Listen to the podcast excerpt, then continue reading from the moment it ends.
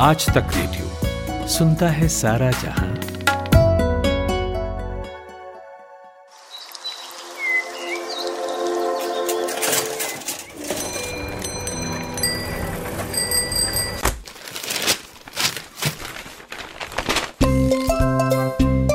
आज के अखबार। आज के अखबार। नमस्कार 16 फरवरी की तारीख। और आज तक रेडियो पर आप बेहद खास सेगमेंट सुन रहे हैं आज के अखबार। यहाँ पर हम देश दुनिया के अखबारों से सुर्खियाँ आपको बताते हैं। मेरा नाम अमन गुप्ता है और मेरे साथ मेरी साथी खुशबू जुड़ गई हैं इंटरनेट कॉल के ज़रिए। तो गुड मॉर्निंग खुशबू। बताइए क्या खबरें हैं आज देश के अखबारों में?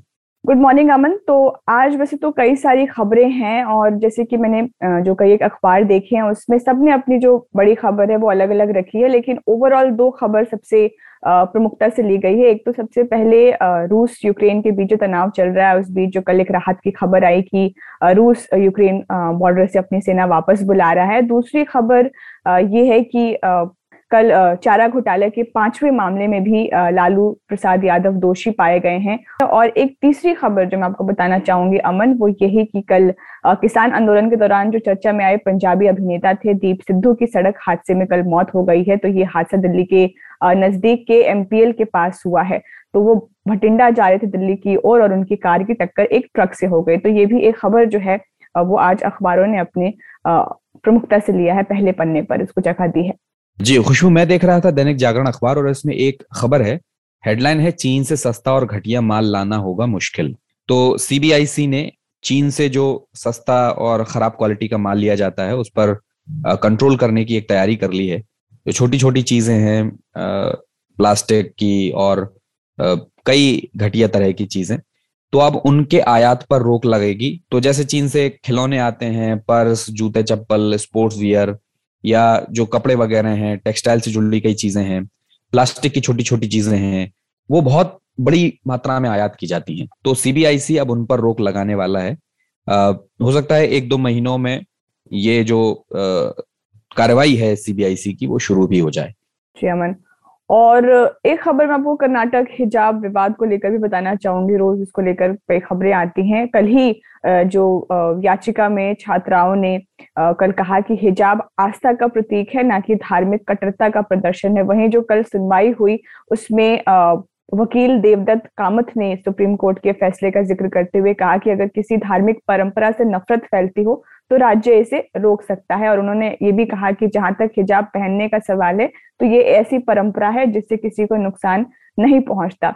तो आज भी ढाई बजे के करीब हाईकोर्ट में इस मामले पर सुनवाई होनी है। तो देखते हैं कि आज भी कोई एक फैसला निकलता है, ठोस की नहीं। बिल्कुल खुशबू इस खबर को लेकर लगातार हम बात कर ही रहे हैं। फ़िलहाल एक खबर और है जिसका कई अखबारों में ज़िक्र है। द एशियन एज में मैं फ़िलहाल देख रहा हूँ। कल जो कांग्रेस के वरिष्ठ नेता हैं अश्विनी कुमार उन्होंने कांग्रेस पार्टी से इस्तीफा दे दिया है। अब वो कांग्रेस के साथ नहीं है। तो साथ ही साथ उन्होंने ये भी कहा है कि पंजाब में कांग्रेस हार रही है, आपके सामने आप उस पर भारी पड़ रही है।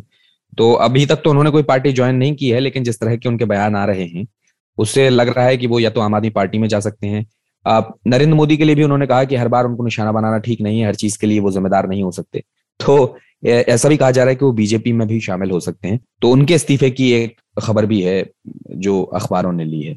बिल्कुल अमन तो मैं भी दैनिक जागरण देख रही तो यहाँ पर भी खबर जो पहले पन्ने पर इसको जगह दी गई है। और चुनावी माहौल से एक खबर और बताना चाहूँगी जो मैं हिंदुस्तान में देख रही थी और एशियन एज की आप बात करें तो एशियन एज में भी ये खबर पहले पन्ने पर है कि आ, कल केंद्रीय गृह मंत्री अमित शाह औरैया और मैनपुरी की सभा में थे और उन्होंने कल बसपा सपा और कांग्रेस पर तीखा हमला बोला और कहा कि अखिलेश बाबू जिसका चश्मा पीला हो, उसे पीला ही दिखता है। और साथ ही उन्होंने कहा कि जो अपराधियों को वो टिकट दिया है, उन्होंने आज़म खान का ज़िक्र किया कि अगर आप उन्हें जितवाते हैं तो वो लोग जेल से बाहर छूट जाएँगे। और साथ ही उन्होंने कहा कि अगर आप बीजेपी को वोट देते हैं और बीजेपी सत्ता में आती है तो होली के दिन होली के त्योहार के दिन वो फ्री सिलेंडर भी देंगे तो इसका भी वादा उन्होंने किया है। साथ ही साथ एक खबर और भी है कि पोल पॉलिटिक्स में आ, कल आशीष मिश्र के जेल आ, आने की वजह से भी आ, कल काफ़ी वो वो भी खबर सुर्खियों में रही है तो ये भी अखबार ने प्रमुखता से लिया है। हाँ खुशबू एक और खबर है जो इन दिनों सुर्खियों में है। देश में सबसे बड़ा बैंक लोन स्कैम हुआ है। बाईस हज़ार आठ सौ बयालीस करोड़ का अट्ठाईस बैंकों को चूना लगाया है एबीजी शिपयार्ड लिमिटेड कंपनी ने।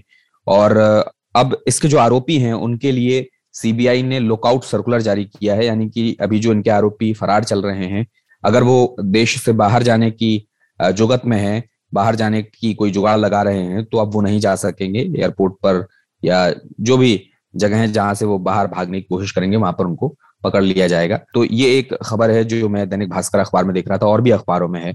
आपने भी देखी होगी खुशबू। बिल्कुल, अमन, मैं अभी मेरे सामने इंडियन एक्सप्रेस खुला हुआ है, यहाँ पर भी वेब पोर्टल पे मैं देख रही हूँ, वो खबर ठीक वैसे लिखी जैसे आपने अभी बताया। और एक खबर में हिंदुस्तान में ही देख रही थी, अमन, दिल्ली में जो बेमौसम बारिश हुई, जिसकी वजह से ठंड बढ़ी। और लेकिन राजधानी में हुई इस रिकॉर्ड बारिश का फ़ायदा जो है, वो साफ़ हवा के रूप में दिल्ली वालों को मिला है। और इस बार जनवरी में सिर्फ़ एक दिन ए जो है 400 अंक से ऊपर पहुँचा है। तो हिंदुस्तान इसको लिखता है कि जनवरी की हवा सात वर्षों में सबसे साफ़ रही। तो जो ऑस्टन जो एवरेज एक्यूआई था वो 200 से ऊपर रहा लेकिन कभी भी 300 से उसने क्रॉस नहीं किया है 279 के हम्म। बीच में ही रहा है। तो ये एक फ़ायदा हाँ। हुआ अमन बारिश का। खुशबू ये मन को बहलाने वाली बात है आ, लेकिन दिल्ली की आबो हवा काफ़ी खराब है ये मानना होगा। और 200 से ऊपर का एक भी आ, बहुत खराब की श्रेणी में आता है। तो ये राहत की बात तो कतई नहीं है। आगे आने वाले समय में और भी खराब हवा हो सकती है। दो चार दिन की बात है। फ़िलहाल हम विदेश के अखबारों की ओर बढ़ते हैं। बताइए, वहाँ क्या खबर है? हाँ मन तो सबसे पहले मैं द गार्डियन से शुरू करना चाहूँगी। यहाँ पर जो खबर है, वो रूस यूक्रेन तनाव को लेकर है जैसे हमने कल भी बात की और आज भी हमने बात की।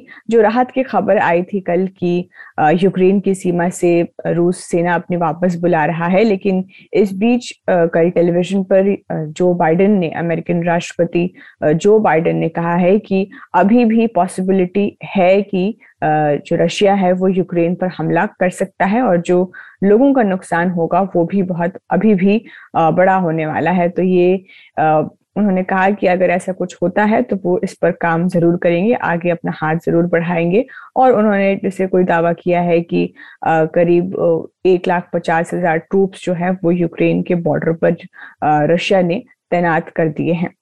और दूसरी ओर कनाडा से भी एक खबर है कि इन दोनों देशों के बीच तनाव बढ़ता जा रहा है। इस बीच कनाडा ने भी खुलकर यूक्रेन की मदद करने का ऐलान कर दिया है और यूक्रेन को सात लाख डॉलर से ज़्यादा कीमत के जो घातक हथियार हैं, वो दान करने की बात की है। इनमें मशीन गन, पिस्तौल कार्बाइन, फिर डेढ़ मिलियन राउंड गोला बारूद है, स्नाइपर राइफल जैसे हथियारे। साथ ही कनाडा ने यूक्रेन की सरकार को सैन्य सहायता देने की भी बात कही है।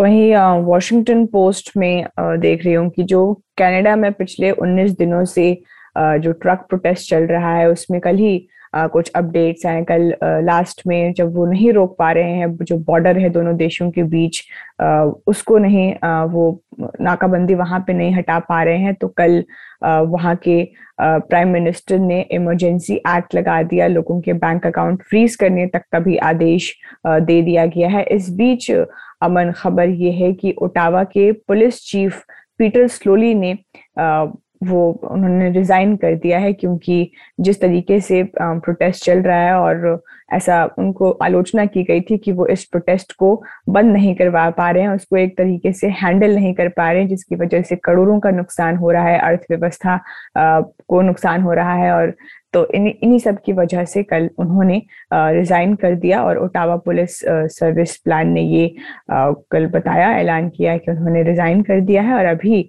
वो एक नए न्यू चीफ को अपॉइंट करने में जल्दी करना चाहते हैं ताकि ये जो प्रोटेस्ट है उसको खत्म किया जा सके।